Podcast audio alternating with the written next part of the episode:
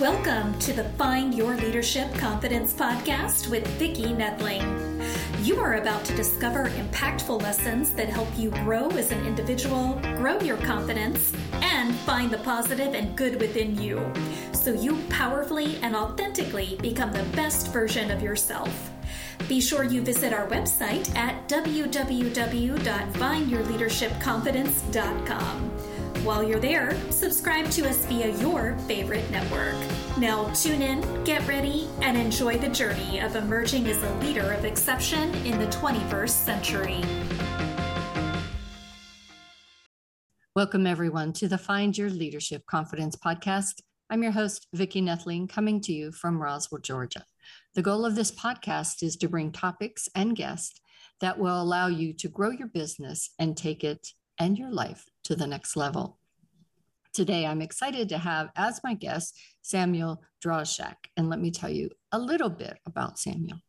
Sam Drauschak is the co founder and chief process scientist at Truvle, whose mission is to assist businesses in reducing wasteful activity by providing them with innovative tools, software, and expert content with over a decade of experience in management consulting, Sam has worked with companies in financial services, resources, legal services, media, and digital services to simplify and improve their operations using business science fundamentals.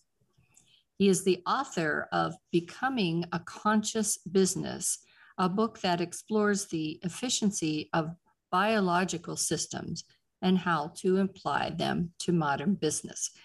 There's far more to his biographic background, but I will put that in my notes so that we can get right into this. I chose the title today, something that's near and dear to my heart, which is leadership. So please join me in welcoming Samuel Drauschak. Hello, Sam. Hi, Vicki. Thanks for having me on the show. So it's a good name for me to remember. My daughter is named Samantha, and I have all her life called her Sam. so Sam comes naturally to me calling out. We always start with a very easy question, which is Where do you live? So I currently live in Springfield, Virginia, which is about 20 minutes outside of DC.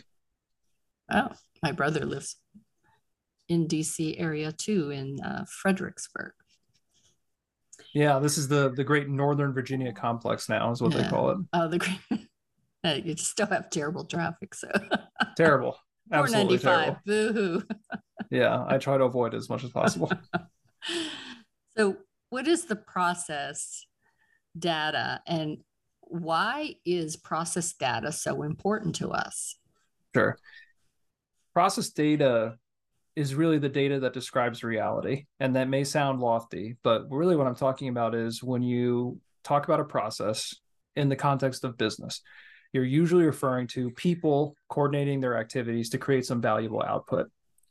And the data in which you describe that data would be process data. That makes sense, right? But when you think about what you're actually describing is you're describing a scope of physical reality, people coordinating together and doing very complex and variable things. And you're trying to figure out how to describe it with data so that it can be analyzed, so that it can be communicated. And that's process data. It's the data set that describes reality, mm-hmm. operating reality, to be more specific, I suppose. Yeah. So part of my job as a project manager for 20 years was process mapping in which we had to go through the process to create that data that you're talking about, which sometimes is very difficult for people to uh, grasp. So, what is process science? Process science is something that is new. We're really trying to bring it out there as from Truvle's perspective. And when I talk about process and combine it with the word science, it's it's meant to evoke the idea that the data, process data, like we just talked about, can be analyzed and it can be analyzed in such a way that it's the outcomes of whatever the analysis is is replicable mm-hmm. across different contexts and independently verifiable by different parties and that's really the heart of the scientific method and what makes science because if it's scientific that means it's not anecdotal It's not Mhm. just based on people's experience. So if I called in three consultants, and you know, as a project manager, if I called in three random consulting shops, they're very likely going to analyze a process differently and they're going to Yeah. come up with different results of that Mhm. analysis, or they'll try to draw on their experience and they'll tell you this is how it works, right? You hire us because of our experience of this matter. What we're really trying to broach the conversation about is process data can be structured consistently and you can analyze it. And it doesn't matter who should be analyzing. it. If I hire three consultants and they're going in with a scientific mindset, they should be able to look at a process and look at the same problem and the same objectives and come up with the same solutions. Mhm. And that's really the basis of process science. It's to say that a lot of things that we're used to being experience based, anecdotally based, they Mhm. can really be scientifically based. And we just need to create that database and we need to create that rigor. And that's what we're practicing over at Truvle. So how long does that process last? How long does the process of process science last? Yes. It's a lifelong pursuit Yeah, for me. And, and I think it will be it will be an expansive pursuit. It will definitely keep me engaged and busy in my life. yeah, for sure, for sure. We're right at the beginning. We're right at the beginning of it. Yeah. So when it, what is energy flow as it relates to the process work and and building better businesses? Sure. So when you think about process science, it's very broad. Mhm. And I like to tell people if I if I'm a biologist, I study I'm an expert in biological processes. If I'm a chemist, an expert in chemical processes. But if I'm a process scientist, I'm just an expert in how processes work generally. Mhm. How does every process like to be configured so that it can be performing better? And if you talk about a process at that detail level performing better, you're referring to how much energy can flow through it effectively. And energy in the business world is uh, we like to say it's just capital and labor. Mhm. So those are two ways you could think about energy.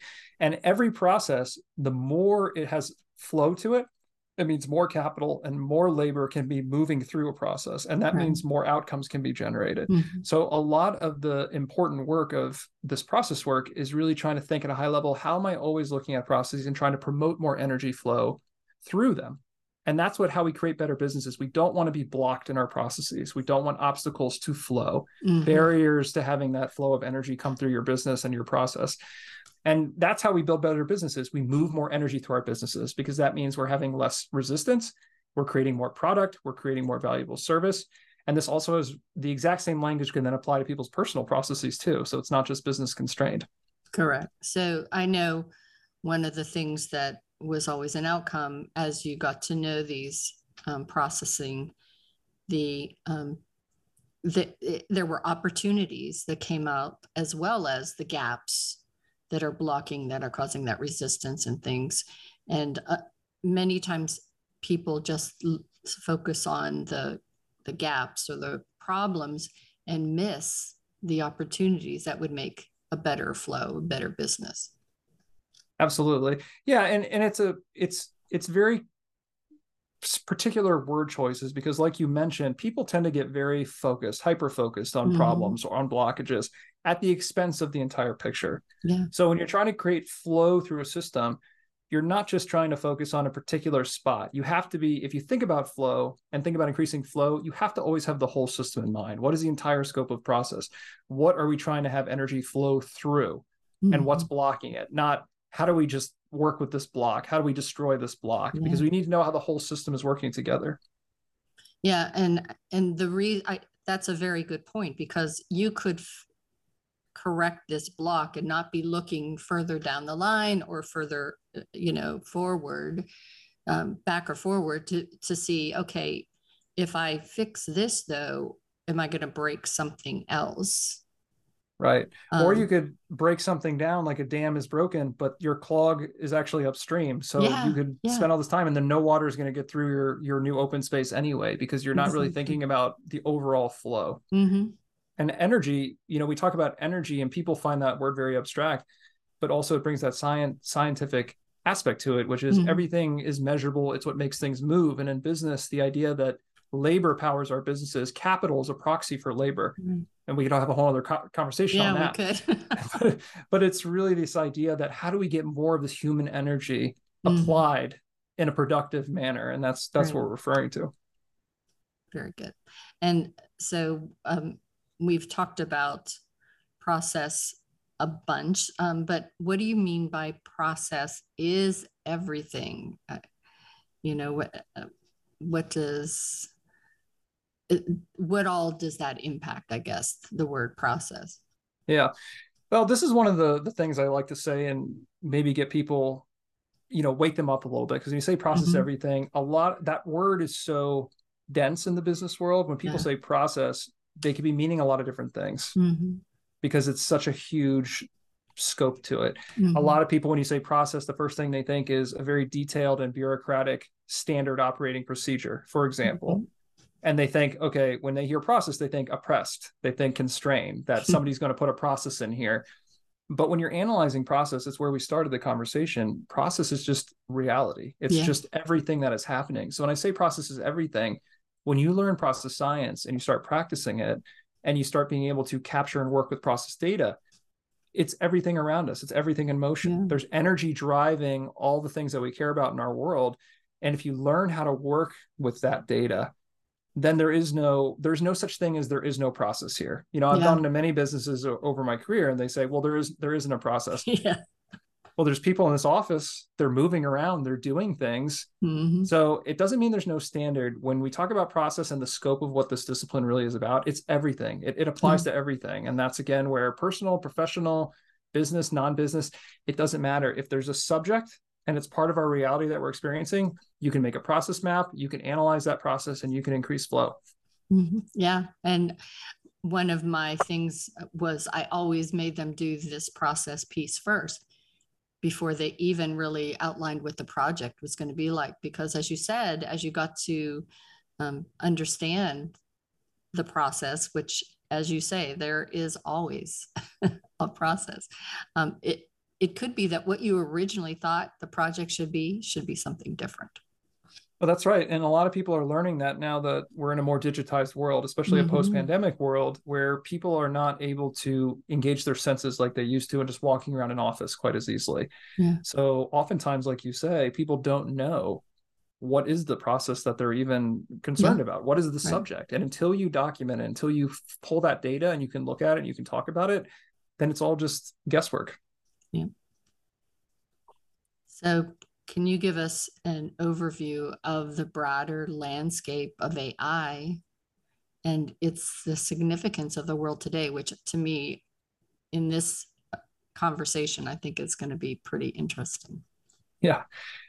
So I'm pro AI. I know there's a lot of people now that AI can be a scary conversation. Mm. And artificial intelligence and automation, let's kind of I'm gonna I'm gonna introduce automation in the conversation because I think it's hard to talk about AI without at least talking exactly. about automation. Mm-hmm.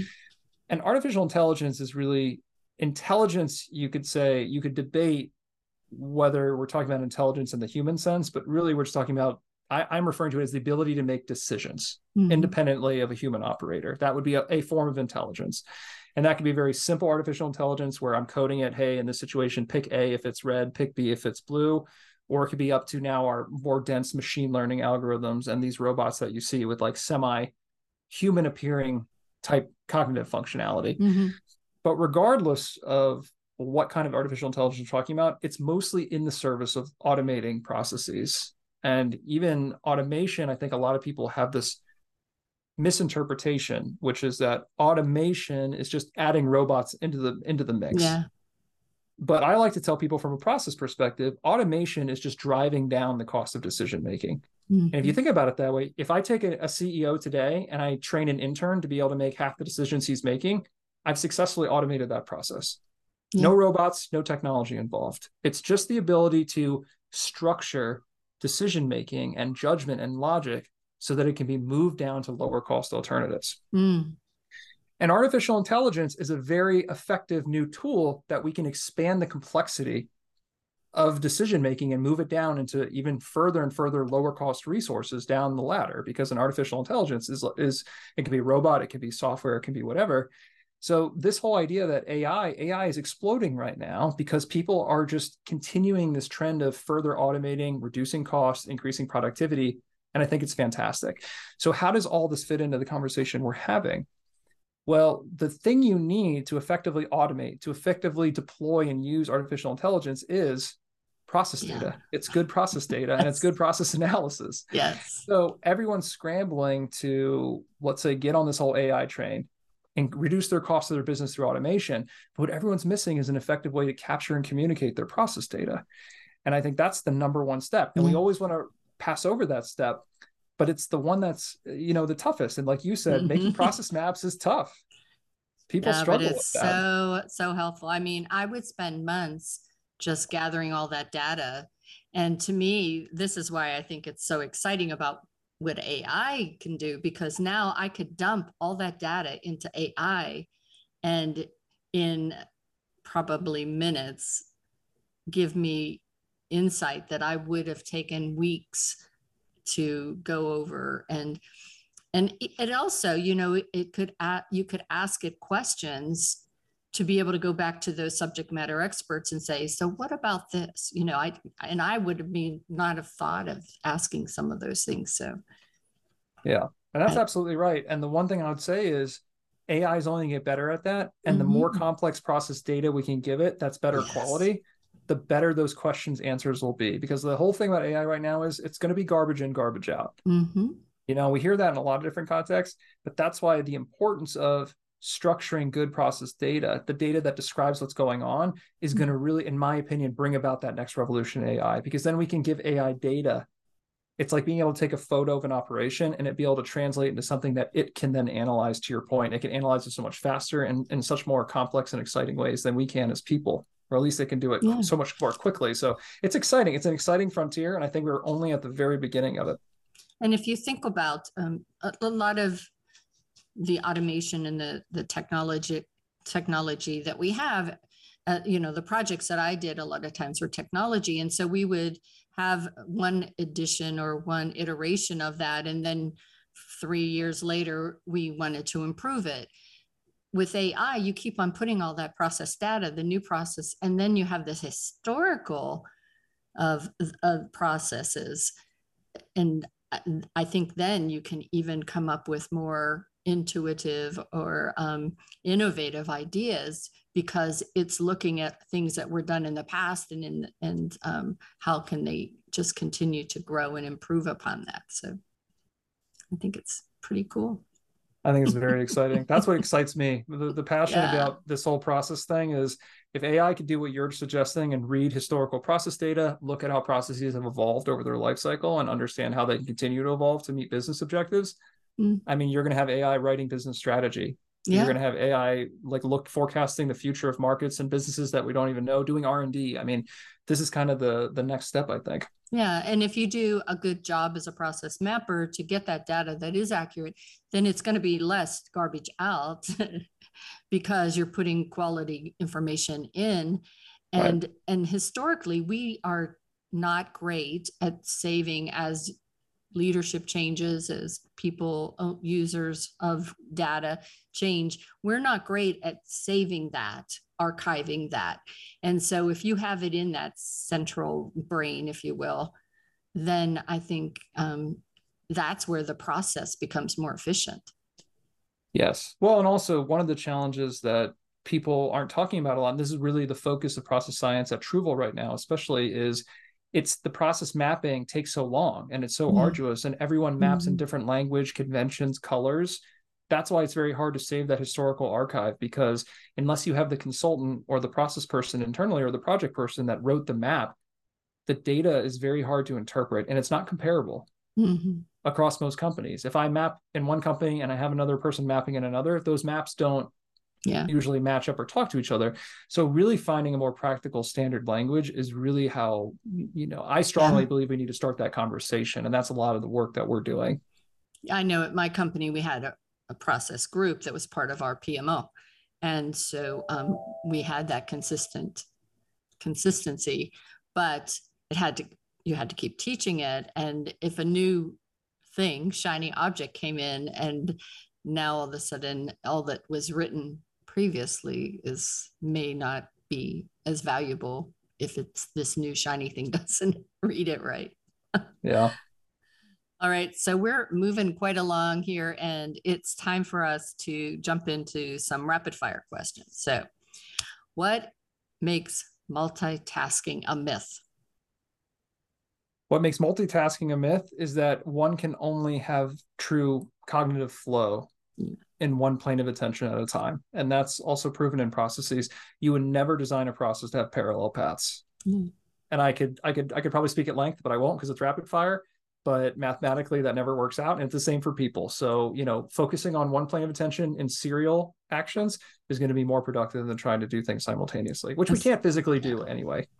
We'll just have to have you back, and we'll just have that as our topic because yeah, we, and I and I was a true uh, oh I'm a multitasker, you know, in my younger years, and um, and it was during my project management process mapping years that I realized no, I'm just not very efficient in that whole aspect.